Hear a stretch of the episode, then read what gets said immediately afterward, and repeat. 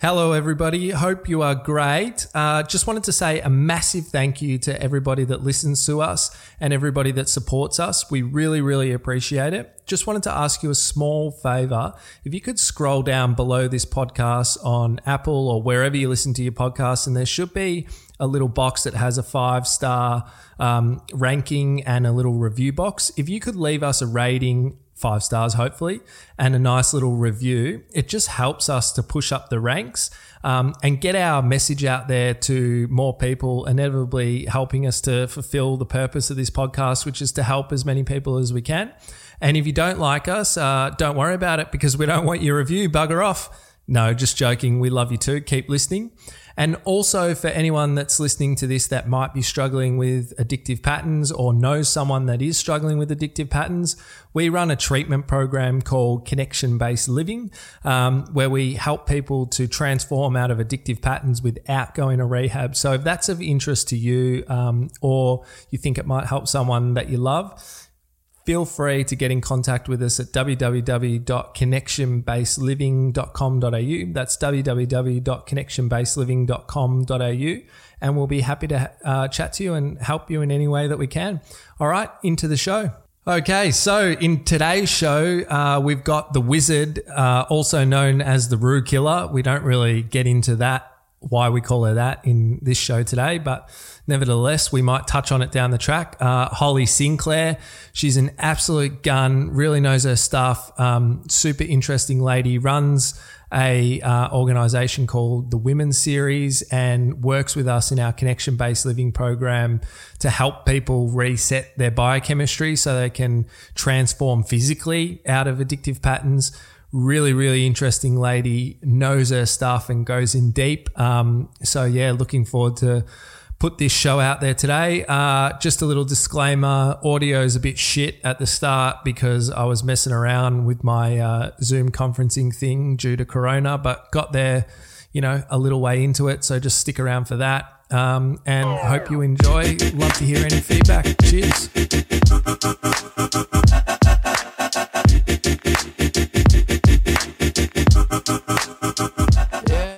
All right, you ready? I'm fucking. Um, here. Awesome. And you can hear me? Yeah. Awesome. Okay, cool.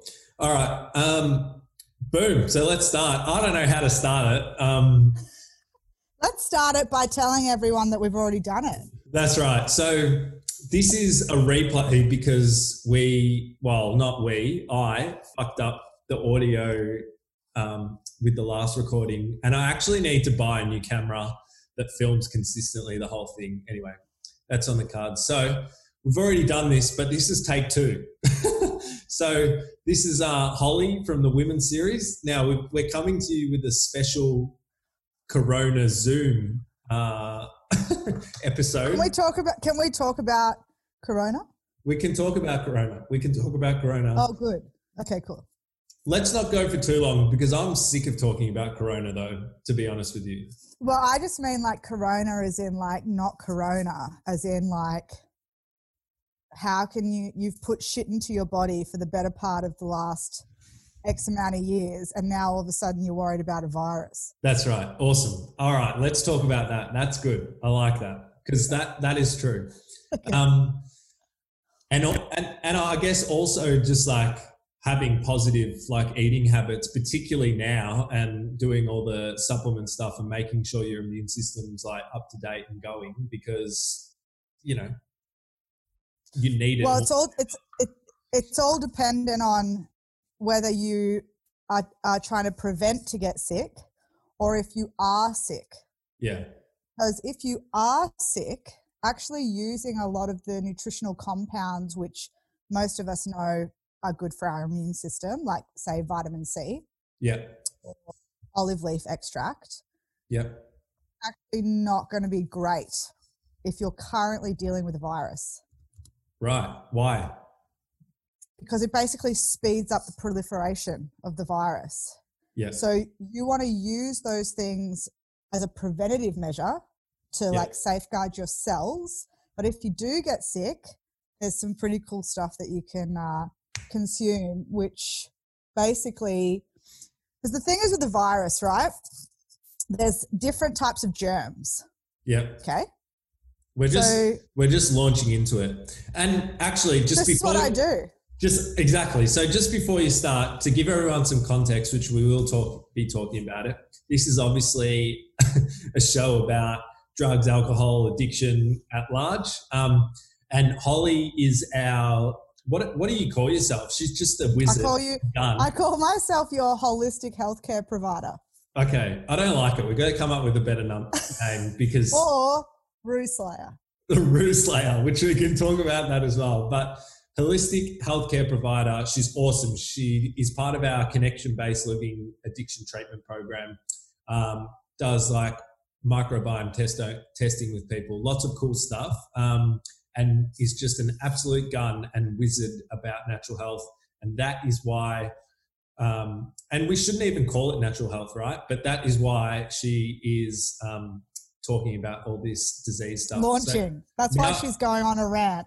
now we can now we can rant. Let's go. Okay. So so there's basically like most people would think of a germ as four different subcategories. Yeah, You think of bacteria, yeah, parasites, fungi, like Yeah. yeast and mold, yeah, or viruses. Okay. So the first three have a life cycle, which makes them like real hard motherfuckers to get rid of. Okay. So if you've got a parasitic infection, and we'll, we'll lead back into this about addiction and mental health because certain parasites are associated with depression. yeah, So if you have that, they're hard to get rid of because like they're alive and they've Yeah. got like a full life cycle. But a virus doesn't. yeah, So the only way that a virus can really make a dent yeah, is if it actually successfully attaches to your cells. And usually that virus will have a specific type of cell that it wants to attach to. And in the case of C19, it's our lungs, right, right? So, real basics a virus is like covered in spikes. Those spikes are basically like a horny teenage bloke trying to get it in with a young Sheila. Okay? All right? And so that virus spike is just looking for those lung cells just to penetrate. Okay? But reishi mushrooms blunt the spikes. right, So you can use, if you do get sick with a virus, whether it's C19 or whatever, you can use uh, actually a lot of Eastern um, herbs, so like Chinese medicine herbs, but particularly mushrooms yeah, are really effective at blunting the spikes that viruses have on them so that they don't actually penetrate the cell. So get all about portobello, shiitake. No, those fucking, not like in your food. I'm talking like medicinal shrooms, like right, reishi and um yeah there's like I'll, I'll give you a list of them if you want to put them in the show notes but you can Awesome. drink it like a tea basically Yeah. or go see a chinese doctor awesome. All right. Well, yeah, that that'd be awesome because that's a practical tip. So, so that's if you are feeling sick and you have, hopefully not, but if you have COVID nineteen or you don't, right? I know that's basic. There's probably a lot more. What about because that's the stuff that I'm interested in and find really interesting, and I think it relates heavily to like addiction and all that stuff as well, like the preventative stuff. What about that? in terms of addiction in terms of addiction, but just in terms of what can people do now to all right i went on this rant on my socials today right so i'll fucking go on a rant here about awesome, it awesome. okay Yeah. so let's take susan Susan. susan susan is 16 years old Yep. and she's getting a bit promiscuous Yep. And Susan has never, nobody, including her mother or her grandmother, has taught her that as a woman, you only technically have maximum six days to fall pregnant, a Yeah. cycle. Okay. So, despite the world knowing this, no one's told Susan. Yep. So, she starts flirting with some boys and then she goes to the doctor, and the doctor says, Oh, you should probably go on the pill. Yeah. And so Susan goes, all right, whatever, starts taking this pill. A couple of years later, Susan has continued to experience depression, and anxiety. Yeah. And as we both know, the system says, oh, it's just one of those things. Like there's no, we don't know why it happens. Maybe Susan experienced some level of trauma, or maybe she didn't. Okay. Yeah. Yeah. So now she's 19, and Susan gets diagnosed with depression, and she also gets put on an antidepressant to help manage her depression while also taking her contraceptive pill. okay. Then Susan's 20, and the usage of pharmaceuticals plus the consumption of the standard Australian diet Yeah. aka the sad diet. So she starts consuming wheat and sugars and maybe she's like 20 21 so now she's like out of the clubs she's drinking some alcohol Yep. and the combination of all of this stuff going into her body has actually manipulated her neurochemistry over years and years and years Yep. and so now she starts going into the cycle of binge drinking Yep. um, and she takes on these addictive behaviors and so she gets to about 22 23 and it's all a bit out of control at this point she's she's going wild on the weekends but she's still taking her meds and she's safeguarding her pregnancy options by maintaining the ocp which she's now been on for 10 years Yep. without ever stopping without ever menstruating Yep. so she's missed out on all the natural hormones. She's manipulated her neurochemistry since she was on the antidepressants. And now she's intoxicating her body with alcohol. So when you're doing all of those things, your immune system is getting fucked up. Like, one, okay? The oral contraceptive pill creates leaky gut, which is something that we'll get into in a second about addiction. But leaky gut is basically where your gut lining starts to tear Right. and all inflammatory compounds that are coming into your digestive system. Because, guys, remember, your sinus and your mouth are part of your digestive tract. So, if we're thinking about C19 or viruses, uh, people are safeguarding this part of their face because they're scared of inhaling the virus. Okay, but that's part of your digestive tract. So, her OCP usage has affected her digestive system. And then because she's got a leaky gut, well, we now know medically that there is a connection between the gut and the brain, and that's called the gut brain axis.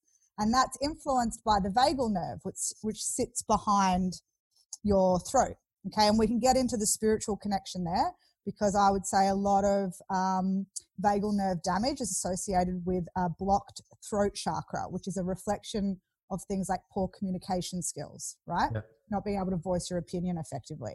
Anyway, so now we've got the gut to brain axis. That's fucked up, okay? Because she's got leaky gut. Leaky gut creates bacterial issues. Bacterial issues impact the, the communication between the two organs. Yeah. So guess what? She's randomly got depression, okay? because the brain does not have um, pain receptors. Yeah. So it, its only way of telling the body it's got a lot of inflammation happening in there is through symptoms like brain fog, depression, anxiety, mood disorders, PMS, right? So then you get put on these meds, okay, and which, mind you, have been diagnosed to you and, and prescribed to you based off a subjective interaction, which has probably lasted seven minutes in a GP's office. Yep. So you get put on these meds, and now you are really interacting severely with your natural serotonin production. Yep. And serotonin is a neurotransmitter which in has you know lots of side effects associated to it if there's imbalance. So things like um, anxiety, insomnia, dizziness, addictive properties, even like suicide tendencies are associated with SSRI use, right? Yep. Yep. And so she's got all that toxic load coming in. The medications are creating more permeability in the gut. That's having a flow on effect to the gut brain axis. Then she starts the binge drinking. And now the alcohol is causing excessive amount of toxicity in her cells. It might be attributing to more bacterial issues. And then the all of that is the perfect storm for an absolute shit immune system. And so then you you obviously become more and more susceptible to viruses, and then viruses inflame the body, And then so it just all kicks back to the starting point. So inflammation creates permeability, and permeability creates issues with the brain. And, you know, so it's just like this merry-go-round of health complications, which could have been all avoided had Susan not been given the fucking OCP at 15 and just told how her actual menstrual cycle works. That's it. But nobody, nobody goes, you know what, let's have a look at this person's history timeline and start to understand when all of these certain things started to take place. There's no association ever. Can you hear me? No. Well, I can, but it's shit.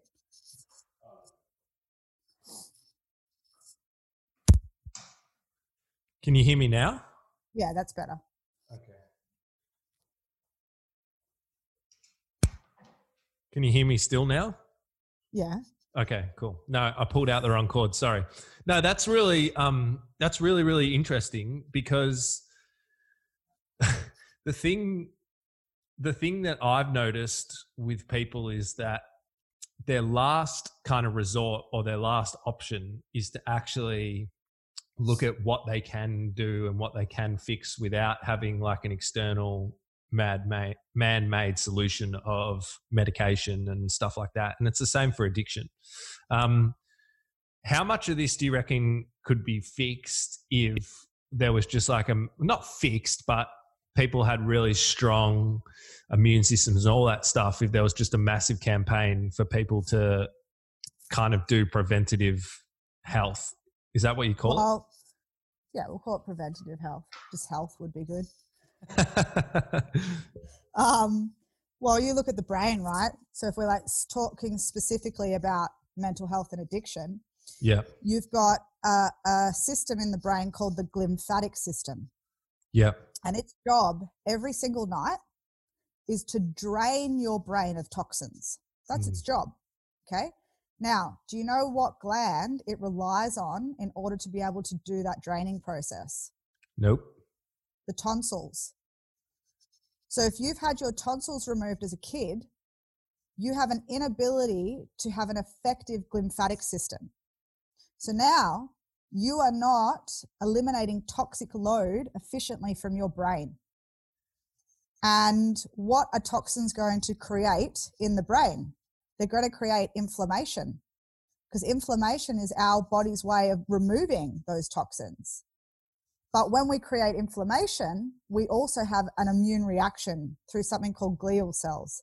And those glial cells basically, like my old teacher used to call them um, little chihuahuas with AK 47s, right?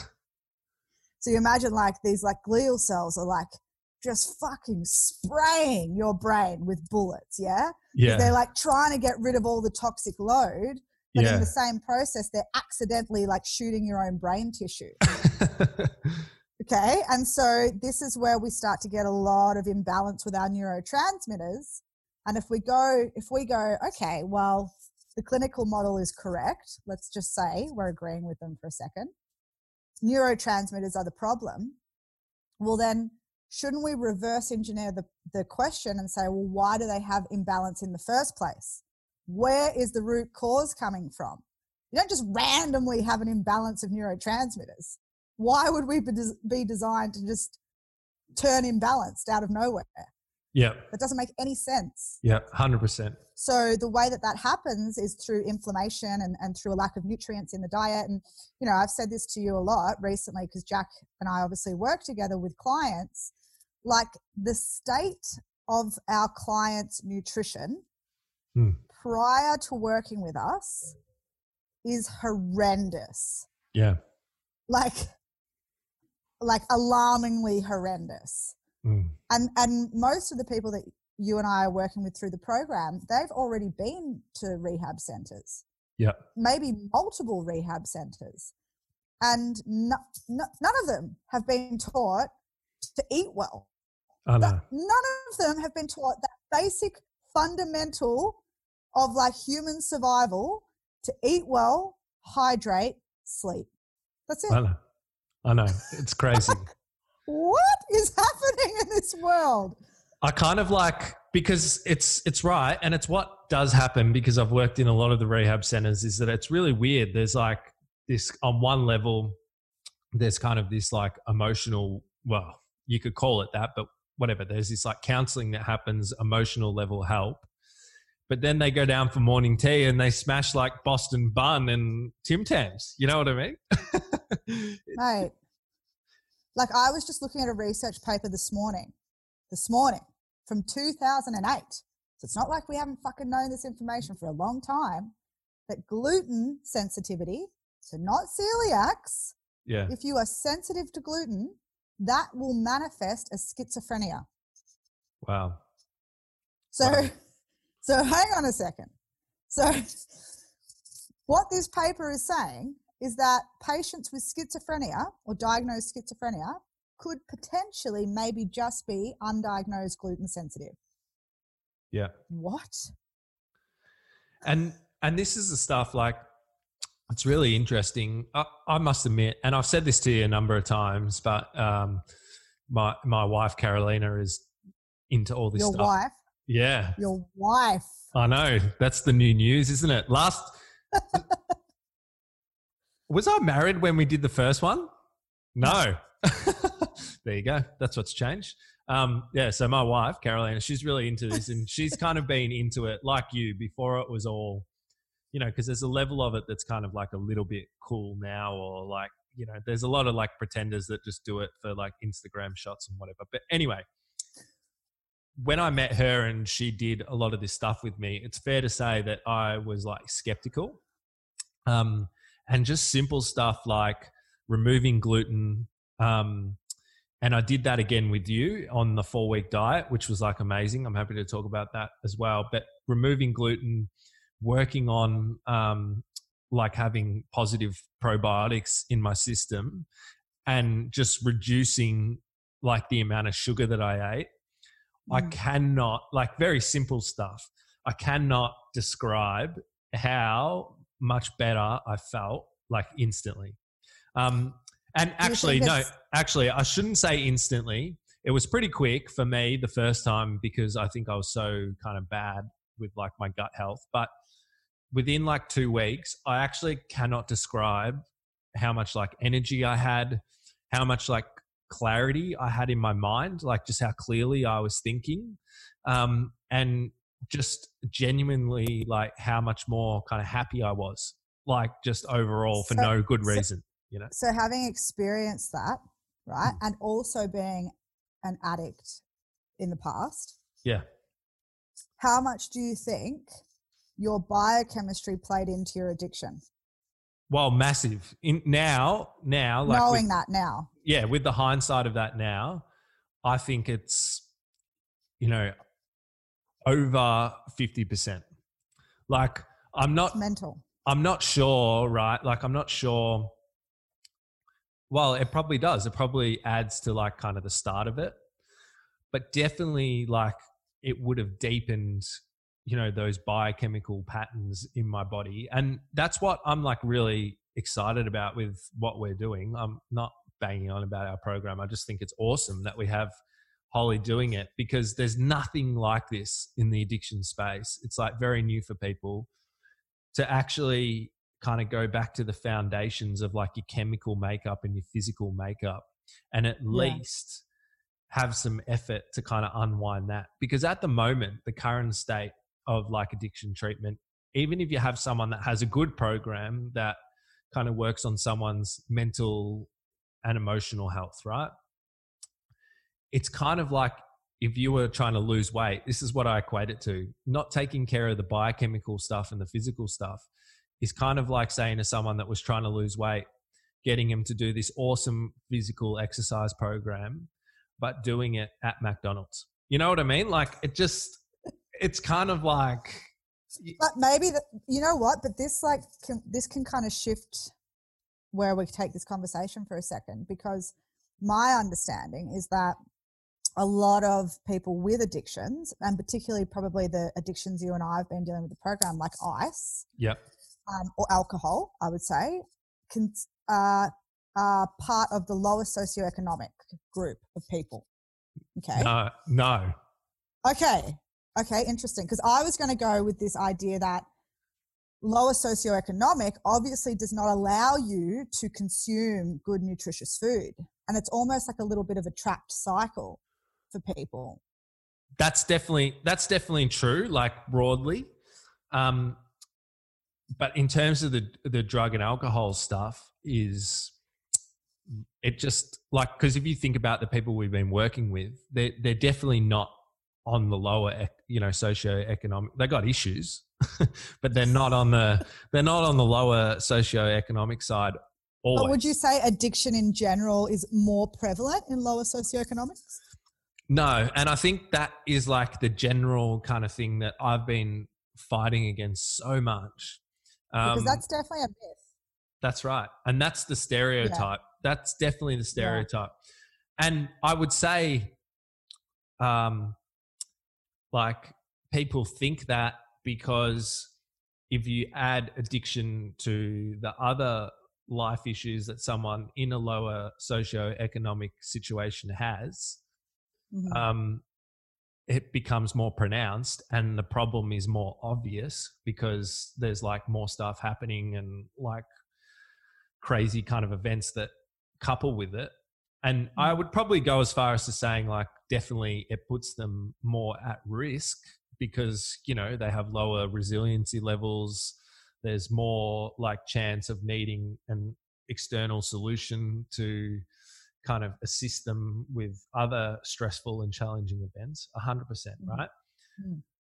but i think the reason why people if you call them functioning or higher socioeconomic um, society categories struggle with kind of nutrition and stuff like that is because like alcohol or drug use is like so powerful that when it comes on board not straight away but after a period of time it jumps up on the priority ranks of you know what you want in your life so and that's why people always talk about oh i love my family so much and i don't know why even though i don't want to I can't just spend the night with my family instead of going out and using and then spending the night with them. It's because it's jumped up on the priority list as like the mm. most important thing for survival because that's the part of the chemical makeup that it focuses on and all that kind of stuff, right? So mm. I also think, and I don't know, I could be wrong here, but you know, like if you think about alcohol, there's like a lot of sugar and stuff like that. There's like all these like secondary substance addictions that you kind of get locked into, particularly sugar. Mm. Um, there's lots of carbs in alcohol, or mostly isn't there as well? Like and gluten. And gluten. So you kind of get addicted to all those things at the same time. So then your yeah. so then your like diet, you start craving that stuff as well. And before you know it, you're just like fully locked in to yeah, this horrible diet on top of like the alcohol. Because I don't know, have you seen, particularly with alcohol, have you seen that like people, my, my experience is that when people give up alcohol, they start drinking like four cans of Coke a day. Oh, yeah. And they, and it's almost like not a conscious thing. Like, yeah, yeah they yeah. kind of pick them up, but they just start drinking it because they're just like craving sugar so bad. Mm. And often mm. their like addiction is like more to like sugar than it is actually alcohol. You know what I mean? Yeah. It's really, it's really crazy. So anyway, you got me stuck on that. Well, but- the toxic, the toxic byproduct. well, I was just going to say the toxic byproduct of alcohol is something called acetaldehyde. Yeah. And um, it's basically like the toxic compound that our liver produces as a byproduct of alcohol, cigarette smoke, and actually car fumes. Um, yep. So mechanics usually tend to have a lot of acetaldehyde overgrowth. And so the thing is, um, acetaldehyde, the toxic compound, is a byproduct of a bacteria called Candida. Okay. Yeah. So Candida is a yeast and that also produces acetaldehyde. So there's this school of thought in functional medicine yeah. where if you have a yeast overgrowth, right, that then leads to addictive behaviors because your body is overproducing acetaldehyde and it's going to require its fuel source to keep going, which is alcohol, cigarette smokes, or um, car fumes. Yeah. Um, so did the bacteria cause the addiction or did you start drinking and then because of your genetic susceptibility to yeast infections your acetaldehyde detoxification pathways were poor. And so you weren't able to filter through that toxic compound maybe as fast as your mate could. Yeah. and then that's why you then crave the next drink and then the next drink and then the next drink. And now all of a sudden it's it's the body is in this is why i fucking hate intuitive eating is intuitively wanting you to drink What's intuitive eating? I've never heard of that. what What do you oh mean? yeah it's this big thing in the health industry Ah, like flexible dieting, intuitive eating, like just eat what your body wants. And no, I'm telling you, your body is fucking manipulating your brain if it's got bacterial issues, parasitic issues, if you're not sleeping, if you've got blood sugar imbalances. That ain't intuitive, sister. That is like your body's manipulating your choices at that point. yeah.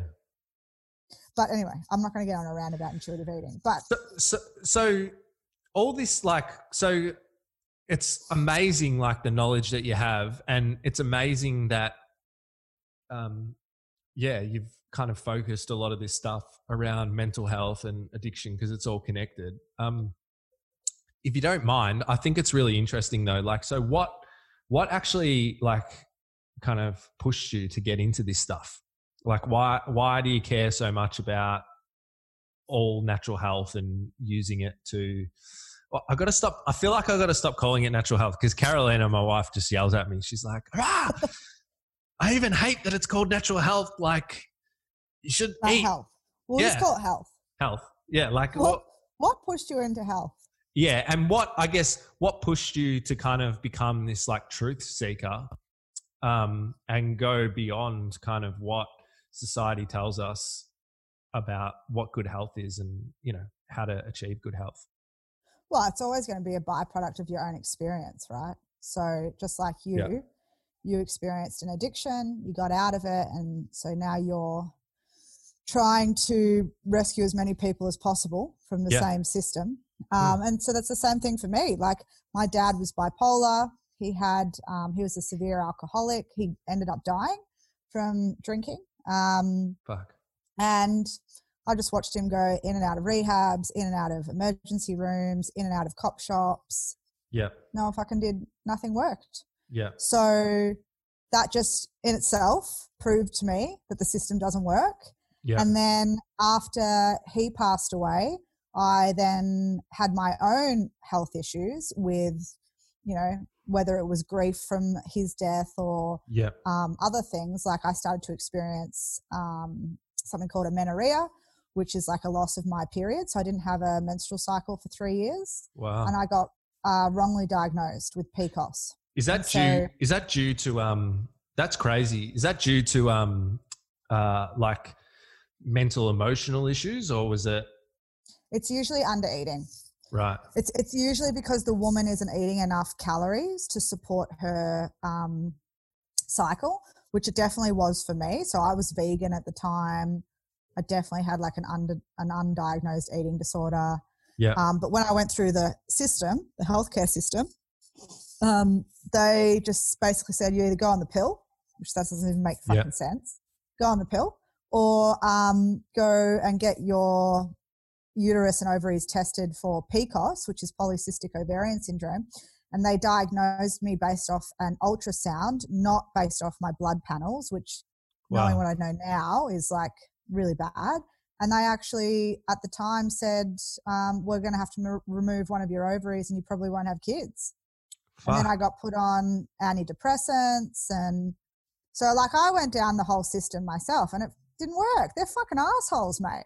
yeah. So, and you know, it just becomes this real like, and I shouldn't say they're fucking assholes because I actually know a lot of really amazing doctors who want Yeah. to see change.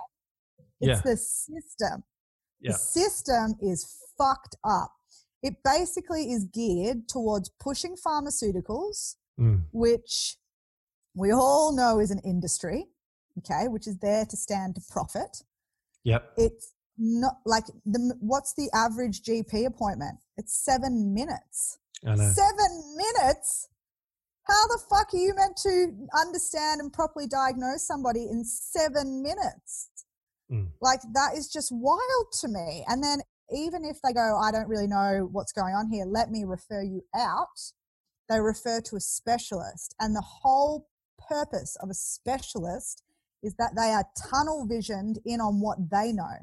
They have Yep. no ability to think linearly, right? Yep. So now you're getting instructed based off a very, very monotherapy approach. There is nothing holistic about seeing a specialist. Now, is that the fault of the specialist? Probably not. It's just like how they get taught. Yep. But you wonder, like, th- does the body work in like single ways or does it work multifactorially where everything is interconnected? Mm. well it works multifactorially. So why would we why would we treat you based off one area of the body? Oh no i don't under it's like it's like you get sent to an obgyn yeah? Because you've got fucking period problems. And the ob goes okay so what's going on? You said oh i've got period pain but i've also got depression. And i said oh i don't do the brain. You got to go see a psych. And then you go see a psych. And then the psych goes oh yeah yeah but i don't oh you got you got a sore joint? Oh i don't do joints you got to go see a physio and then you go see a physio and it's just it's like this doctor hopping scenario it's And- bizarre And I imagine, well, it's what we've been talking about.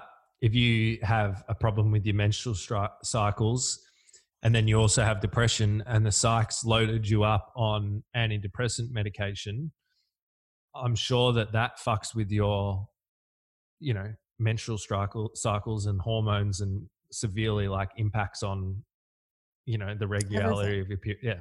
So, and I see what you're saying. It's crazy. Like, there's no communication or No. understanding of cause and effect, really. Like, if you do one No. thing, how does it impact on everything else? and we're so the way where the system is currently at it's so indoctrinated Yeah. with um, evidence based, evidence based, evidence based, right? Where if you don't have a plethora of research, and even when you do have a plethora of scientific research, there's still some things that they're not willing to accept.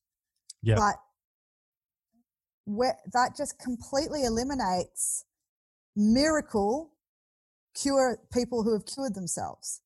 So really the approach should be be evidence based.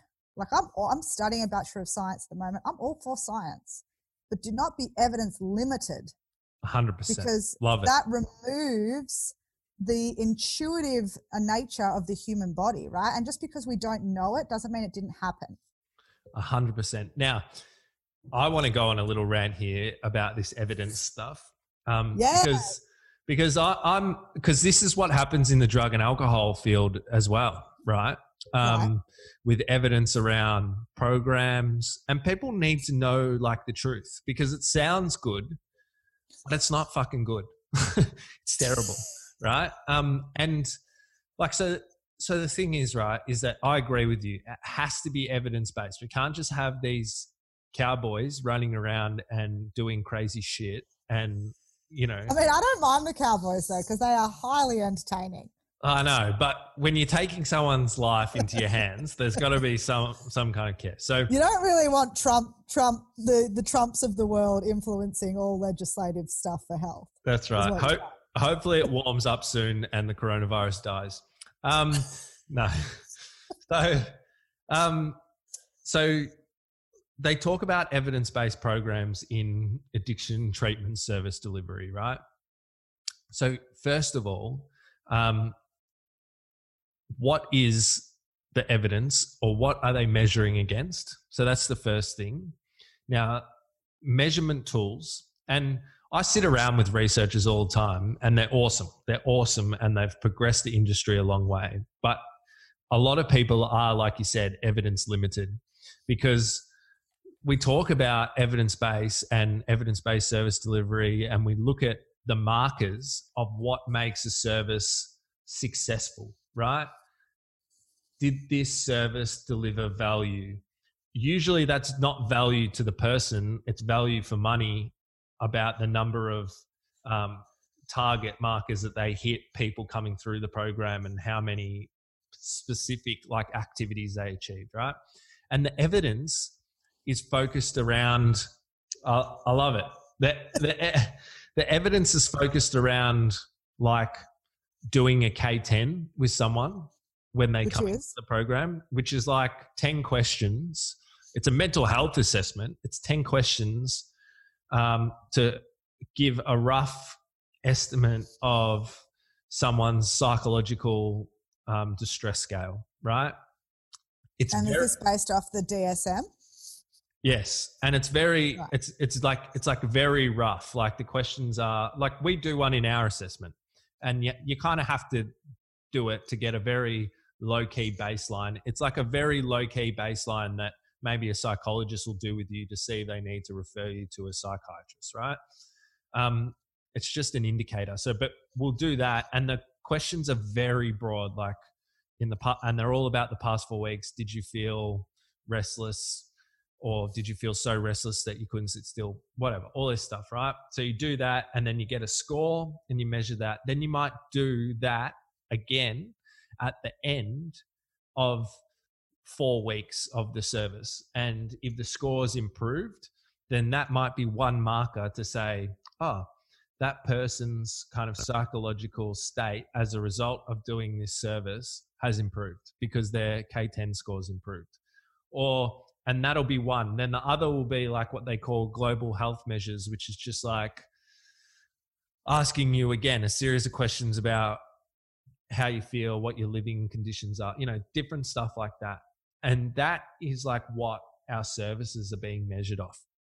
And I'm actually going to get, I'm actually going to get um, Nicole Lee on Monday. I'm doing a podcast with her. She's awesome. She's an awesome researcher. Um, in the field of ice and has some pretty kind of good ideas and talks really well about evidence. Um, but we don't actually measure a lot of services in the drug and alcohol space. And people Right. say, no. So imagine the best evidence that we have and the best evidence collecting that we have in one area of health. Drug and alcohol is like very down the bottom of great evidence collected. Like it's really poor. So people say, oh, it has to be an evidence based program. But the reality is, is there's like fuck all evidence for anything.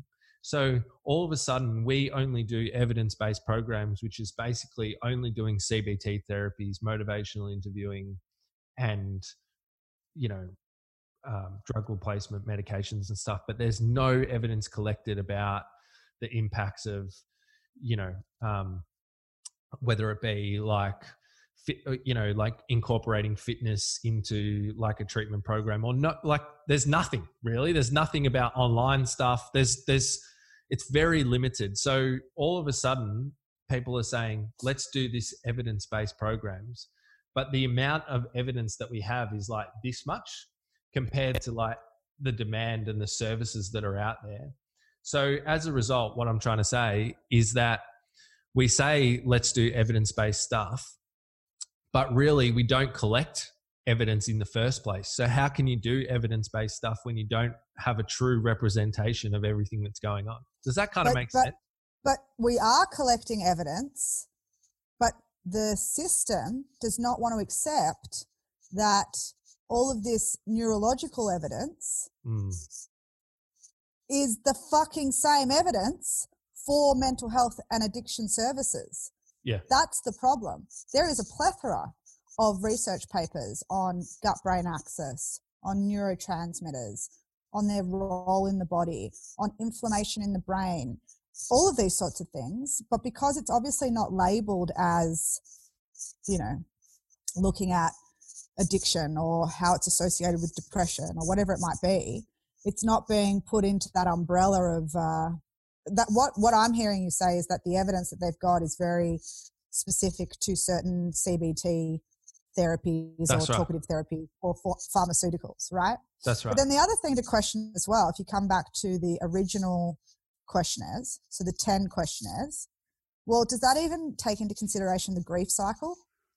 Like if I if I just lost my husband and I fucking go to the GP in 4 weeks and I say yes to all those 10 questions, am I then diagnosed depression, depressive? That's right. Well, and take well, it. what? Ta- ta- I know it's crazy. So so take an even um, more simple example, and this is what happens with mental health and addiction, and pres- and the prescribing of very, which we've seen a lot, which we've talked about, of very um, powerful antipsychotic medications, right? Which some people need when they have severe mental health, genuinely severe mental health conditions. But the majority of people don't need that and they're being given out because what happens, um, so I'm talking about things like Seroquel, um, and this comes back to it's not the GP's fault. They get blamed, but they have that many things to do.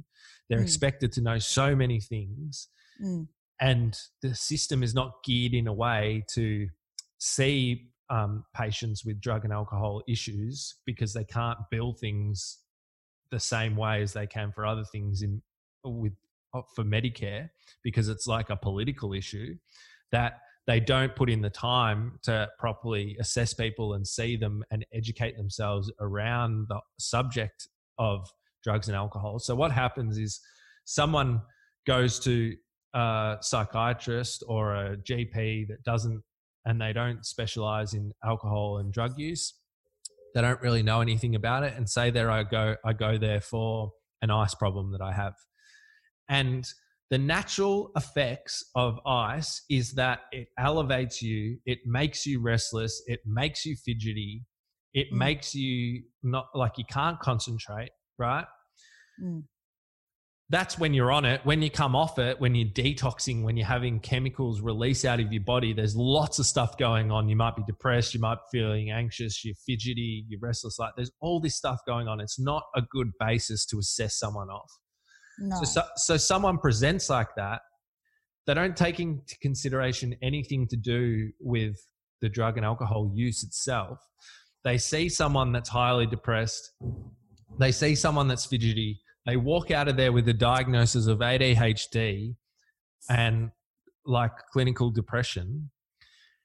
They get given Seroquel to sleep because they can't sleep because they're detoxing because they've got a whole chemical change that's going on in their body and all they need to is like suck it up and ride it out unfortunately it's what happens they get given these strong antipsychotics that send them that numb their brain out and just create all these issues they get loaded up with antidepressant medications and then on top of that they're given legal amphetamine medications adhd medication because they think they have adhd and really they just need a detox Correct. off off drugs. and really, they just need some B vitamin support, some magnesium, and some fucking good hydration. That's right. That's right. And like after maybe two months of them actually achieving that process where they're kind of come down off the drugs and they have it completely out of their system, then maybe we do the assessment. And if they're having extreme psychotic symptoms, then okay, maybe they have a psychotic mental health condition, right? Fine.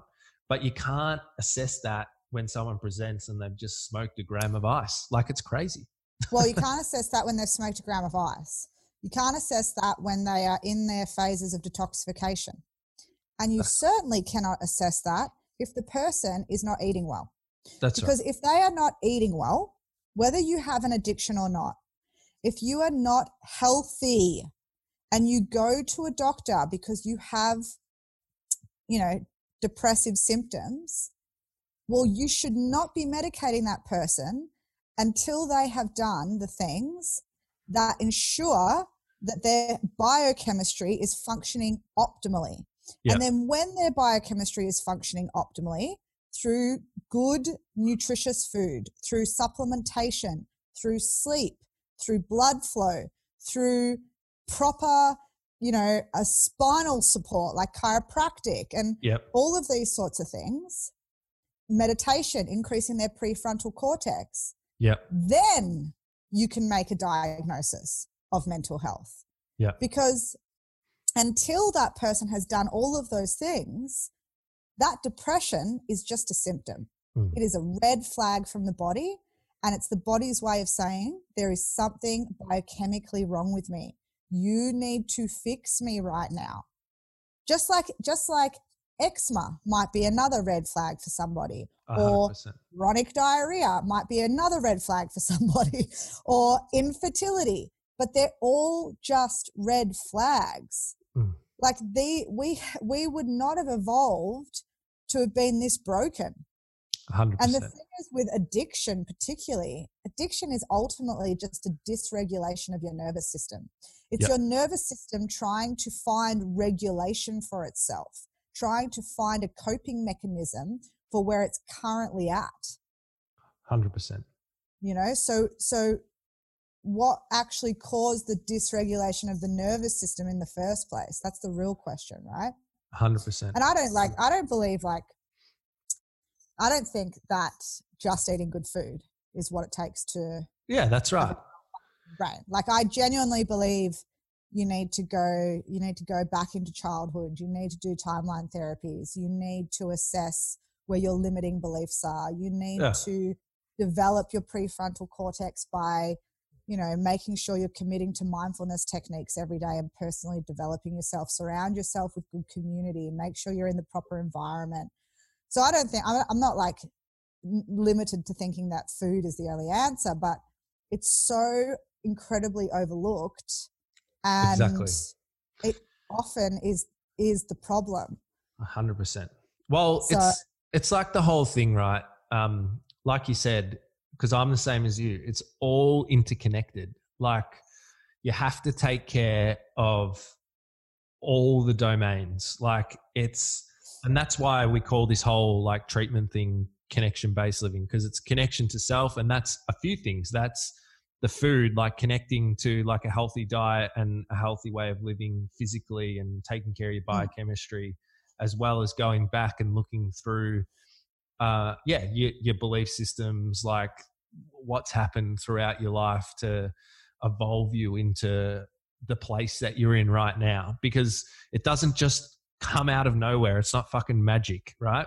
So that's the I connection know. to self. And then you need to work on the connection to others because we're social creatures. Humans interact, whether it's for selfish reasons or um, selfless reasons, we interact with, we're put here with millions of other people on the earth. You need to work out your connection to other people. So your relationships, um, the groups that you're a part of, what lights you up, all that stuff. And then you actually need to kind of take care of the high level stuff as well, which is connection to purpose. Like, what are you doing with yourself? What's the target that you're aiming for? What gets you up and out of bed in the morning? And it needs to be this whole holistic thing. It can't just be talkative therapies, just eat the right food, just do this. It's like this whole, it's this whole person thing. And I don't understand. 100%, man. I don't understand why people don't understand that. I don't. Because it's too hard. Yeah, It's, it's too much uh, requirement for personal responsibility. yeah, yeah. Because because what the healthcare system has ultimately provided for maybe the past three generations Mm. is you don't have any responsibility of what's happening to you. Yeah. Yeah. Everything that's happening to you, it's accidental. We don't we don't know why, and um, we're the heroes, we're the gods, Yeah. and we're the authority, and we will fix you. Yeah. Or or we'll at least manage you. But let's just get real for a second. Whether it's fucking addiction or cancer, yeah, everything that is happening to you is a choice. Mm. Everything. People don't like to hear that, but that is the truth. You are choosing to live the way that you are living. Okay? So it, even if that is things like cancers, for example, you have made the decisions in your life that have let, led you to where you're currently at. Mm. Okay. So, and how that's manifested in your body is a disease state. Yeah. So take some fucking personal responsibility and start to actually, like you said, with the detox process, like you just have to fucking write it out. You've just got to do the work a lot of the time. Mm. But the health, the way that the system's geared is, is it basically has told people they don't need to do any work. That's right. That's you right. just pop a pill and the symptom goes away And so it's fine. And then when the symptom comes back, well, we'll just up the dosage of the pill. Yeah. Oh, 100%. Okay. that makes sense. So tell me quickly, there's there's two more things that have come up in the conversation that we talked a little bit about last time that I want to kind of touch on before we finish up, because I know you're in demand. You you got to go. Um, so No, we've got time. We've got 20 minutes. so it's not enough time when we're talking. Um, so I might do this one first, and I'd be interested to know your thoughts as well because you brought up like timeline therapies and trauma and stuff. hmm So it's really interesting. So, like, I definitely believe in like timeline therapies, and I definitely believe, um, and this is all from working with people and seeing people have shifts and change their life. Um, I definitely believe that it starts in your childhood, and then that kind of progresses throughout your life, right? But I don't view it through the same porthole as a lot of other people do. Um, and I like there's this kind of narrative at the moment, and it, and the reason why I want to talk about it is because it prevents a lot of people from getting help, and it keeps a lot of people sick and stuck in limiting belief systems about themselves. So there's this whole thing that everybody that has an addiction, and probably they say for people that have mental health as well, everybody that has mental health, it's because of trauma. And everybody's walking around traumatized. And I'm just like, The new buzzword. it's not fucking true. It's just not a thing. It's like, so, and if I can just explain, right? If you think about healing and growth, there's two streams. So, definitely, right? Definitely, there's like traumatic experiences that happen to people, right? So, how do they describe trauma? Because you describe it better than me, like physically in a medical term. It's just Well, like, tra- yeah, go. well, physically, trauma is just damage to the body. That's right. That's right. So, So it's like, you know, someone punches you in the arm, that's physical trauma. Yes, that's right. So, and that's what people have to realize because there's this like stereotype around trauma that it's um, horrible events and all this kind of stuff, which it is, right? But the thing about trauma is that a hundred percent, if a big event happens in your life or any event for that matter, it's going to have like an emotional impact on you and you might go into grief or you know like you said like if someone close to you suddenly passes away or just passes away there's potential for that to turn into grief. There's horrific situations that happen to people in their life. All that stuff. Even minor things can cause people to kind of become upset right? That is fair and I get it. Like, so you got to think about one stream is that you got to heal from that stuff and actually mm-hmm. go through a process of feeling those emotions, letting them pass, all that stuff, right? But that on its own, that is not what makes you addicted. That is No. not what makes you addicted. What actually impacts you is the belief system that is developed as a result of that because the common the common one that people always ask is oh well why do some people that come from really tough backgrounds not become addicts and some do? Because you could have two siblings one will have a belief system that arises out of that horrible situation and the other one will have a different belief system. And then that flows on into the rest of their life and transforms how they act so what you Do you know what else they'll have? what? Well, they'll also have different HPA responses to the trauma. Yeah. HPA being your your biochemical stress response, your release of cortisol. Yep. Okay. There you go. Yep. So, and your biochemistry, you might have different, you will have different microbiome at the point of exposure to Mm-hmm. trauma. And the way that that HPA axis um, creates cortisol, it Mm. then has an immunosuppressing response on your digestive system. Yep. So now your microbiome will get altered, which we all know plays a role in the inflammation in your brain. Yeah. So, actually, if we're talking about childhood trauma, what's actually technically happening is that your limbic system in the brain is having to regulate and and try to it's trying to process the the um what you're experiencing through your hormones Yep. through cortisol through adrenaline right so and then we know coming back to addiction later on in life if you've had that it's called hpa dysregulation if you've had your your stress response dysregulated at an early age thanks to childhood trauma maybe it's got nothing to do with the actual event and your emotional attachment to the event. It's probably got a lot to do with how your stress response has handled it. Yeah.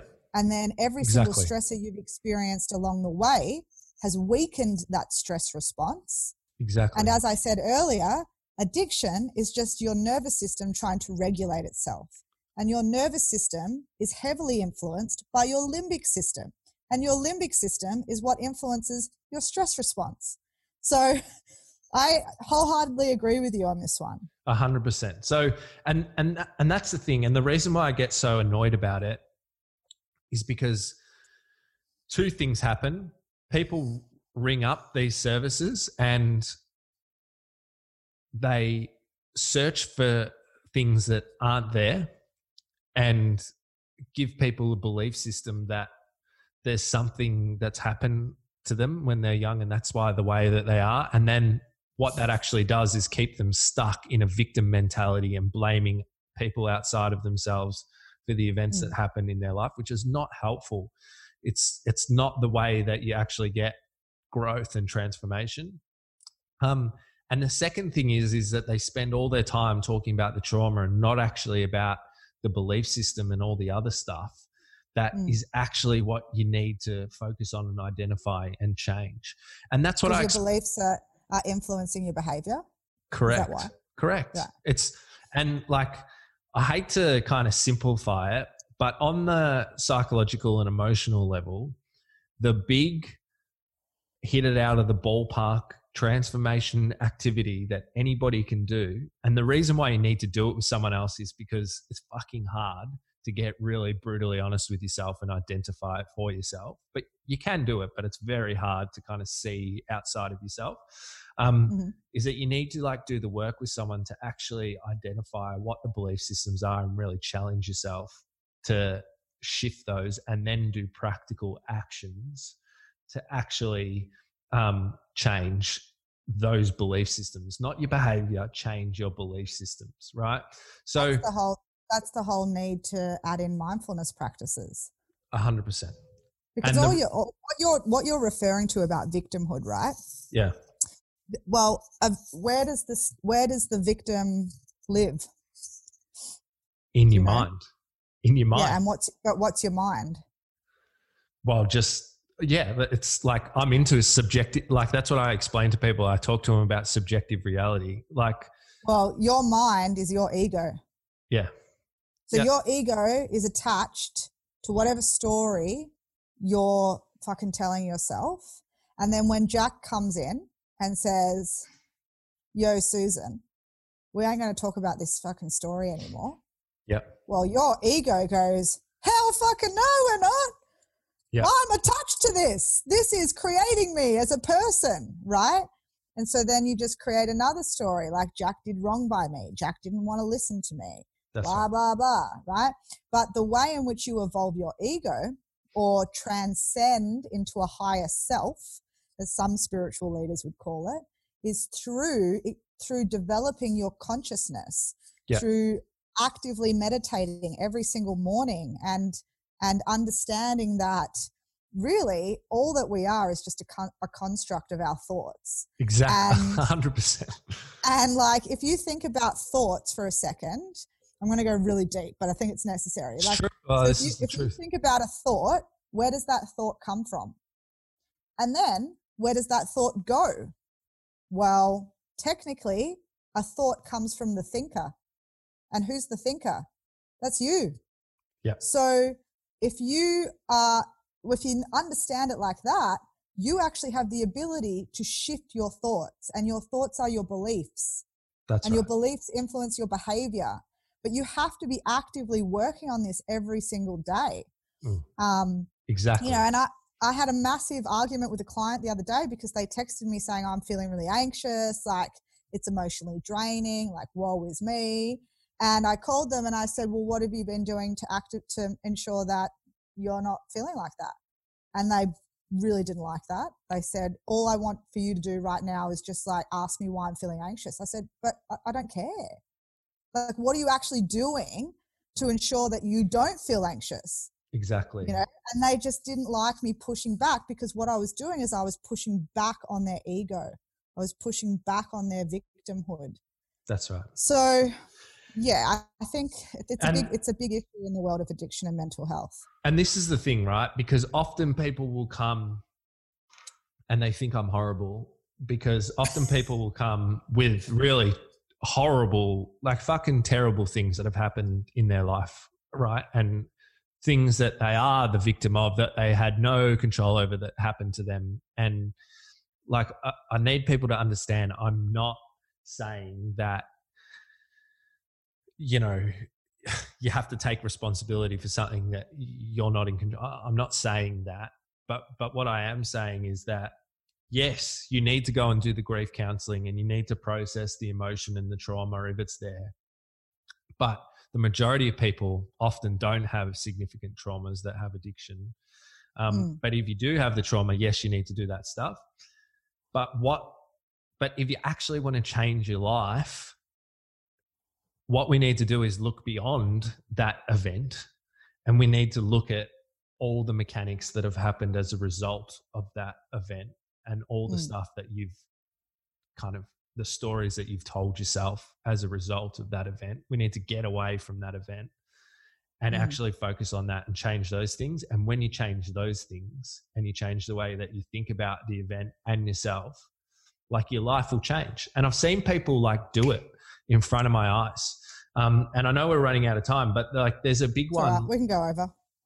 There's a big one, like a belief system that people have when they first come, if they've done a lot of like rehabs and stuff before, is that I'm this, I'm an addict and I'm fundamentally going to be battling this addict mentality or this addict thing for the rest of my life. And it's just a limit. It's just a limit. Like, and I know well, it's in that- like popular culture, and I know it's kind of helpful to to start with to admit it and and yeah, have an admission that this is your problem. But to hold on to it forever is like accepting that you're fundamentally broken and you're never going to be okay just the way you are, which is completely. This is what, uh, yeah. Yeah. Ryan, Ryan and I talk about this, which is how Jack and I know each other through a friend, Ryan, all the time.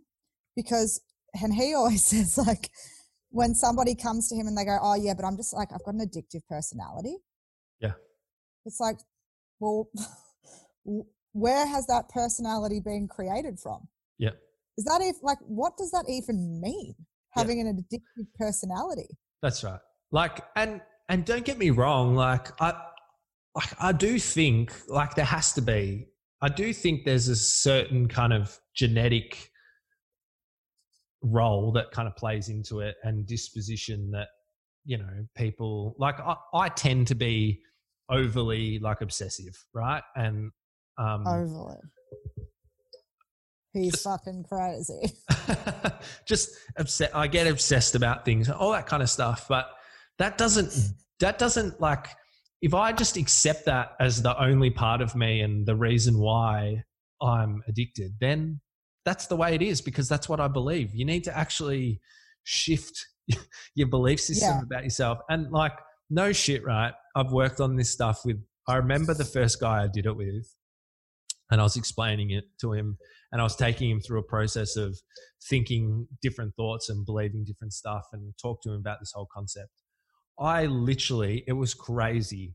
I literally saw him like his identity shift in like a moment. Like you can actually do it in a moment if you get it right. Like it's hard, but if yeah. you get it right, and then like he almost like didn't need to come and see me anymore because he sh- like in that moment he actually shifted it just clicked and he shifted his identity and like kind of transcended that belief system mm. and like he hasn't had a problem with alcohol and drugs since. And he Mm. had been to so many. I'm not saying because I'm awesome, but it, it was He just it was just about what he actually changed within himself. So But also, though, don't you think like a big part of that attachment, because that's all it is, like you're just attached to your ego and you're attached to who you are, mm, right? Yep. So, if, so, but who you are is a big part of every single relationship that you have.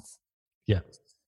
So, if you actually change who you are, then that also requires you to probably have to change almost every single relationship that you have. And if a lot of those relationships are based off you being a victim, well, that's why so many people struggle to actually really shift because not only is it just about them, it's about the people who are within their life who, when you, and I'm sure you've experienced this, like when you start to develop yourself and step away from who you were, a lot of people don't like that. A lot of people are like, whoa, whoa, whoa, hang on a second. You're moving way too fast here, buddy. You're exposing me for who I am, right? And so you sort of like get drawn back into who they who others want you to be, I guess. Boom, 100%. And this is why this stuff is so hard. And this is why, like, I'm the same. This is why I kind of seek out people to help me with it and to help me with my constant kind of growth and evolution is because no matter where you're at, I'm sure it's the same for the Dalai Lama. Like, you kind of, you, no matter where you're at, at the end of the day, it's kind of you versus you. And like, you are really hard to kind of get over and shift because you're trying to fight yourself. So having that person outside of yourself to just push you a little bit is really helpful. And it's why It's- it's why the fastest hack to kind of getting real change is to hang out with a different group of people that are ahead of where you're at because Mm. it like forces you to like change because of like positive peer pressure, which I'm into. Um now just we quickly can run over. Okay, we can run over. Good. Because just quickly, before I just keep banging on and talking, I'm actually meant to be interviewing you. Um, tell me, tell me, um, just quickly to finish up, give us like some practical things that if anybody is listening to this that is, yeah, struggling with drug and alcohol problems, they know someone that's struggling with drug and alcohol problems, they're vibing with everything that you're saying, they're, like- they're like, fuck, I've been I've got this whole thing wrong the whole time. I need to start taking care of my biochemical makeup. I need to change my nutrition. I need to do some shit differently. What's some practical steps that they can do right now? Well, first and foremost, you got to cut gluten. That's Yep. just like the worst thing you could be doing because it attaches to your opioid receptors. Um, and it's highly addictive and it really inflames your brain.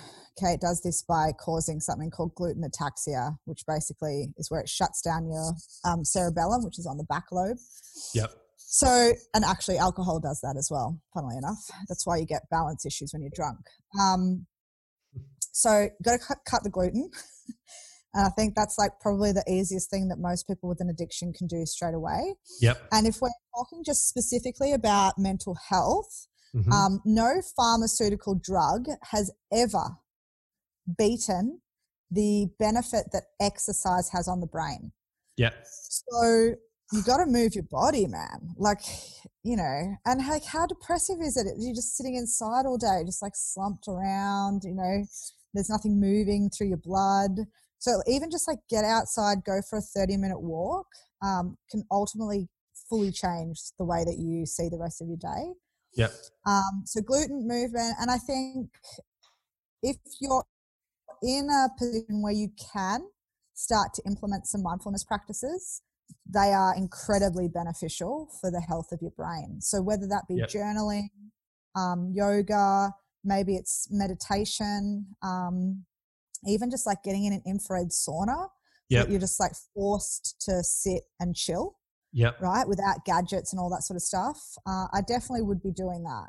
Awesome. Awesome. And what about to fit in with the trend of like trying to take things to make you feel better?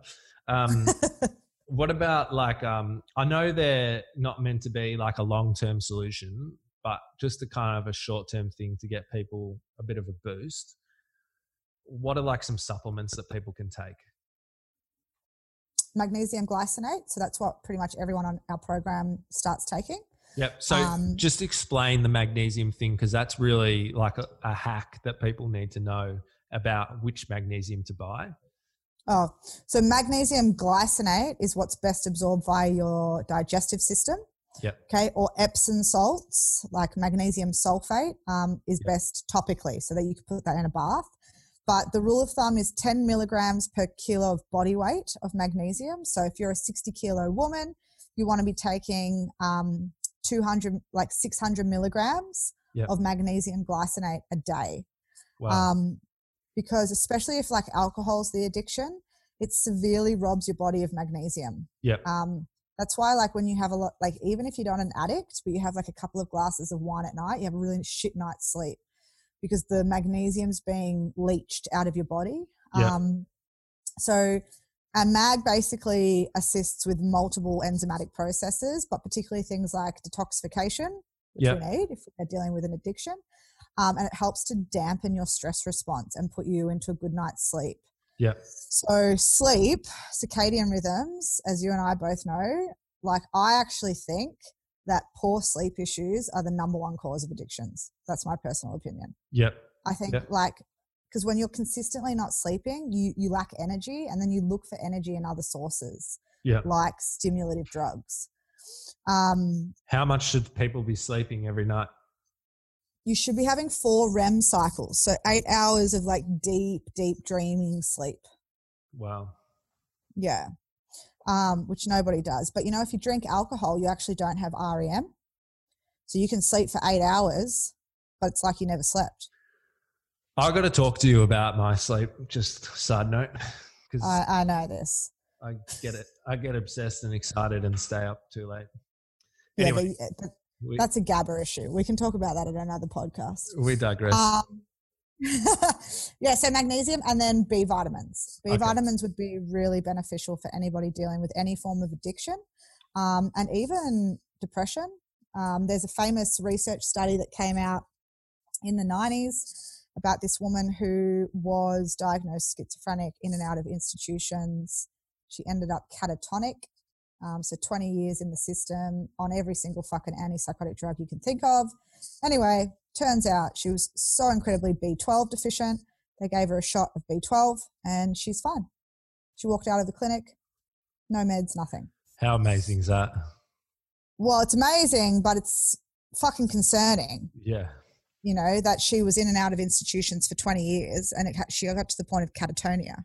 Yeah. So, but it, it proves like how important B vitamins are, are neurotransmitters Yeah. and also for our detoxification pathways. And 100%, that is also a big one with alcohol as well. It does something with your, like your liver and all that, I believe. So, um, you know, Alcohol. uh, B, B12 to kind of counteract alcohol addiction stuff. Like usually people with alcohol addictions are severely, severely deficient in B12 um, and B6. and B6. And I think it helps with like um, liver function and stuff like that.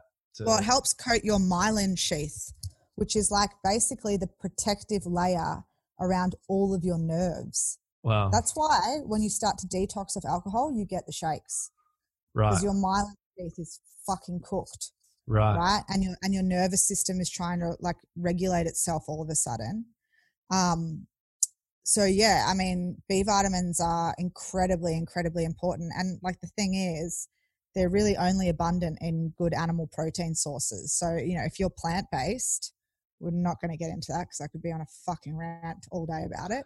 Um, or if you just don't eat well, then you probably don't consume a good amount of B vitamins, right? And then how whether that's dysregulated your neurotransmitters in the first place, and then those neurotransmitters being dysregulated have effectively led to the addiction.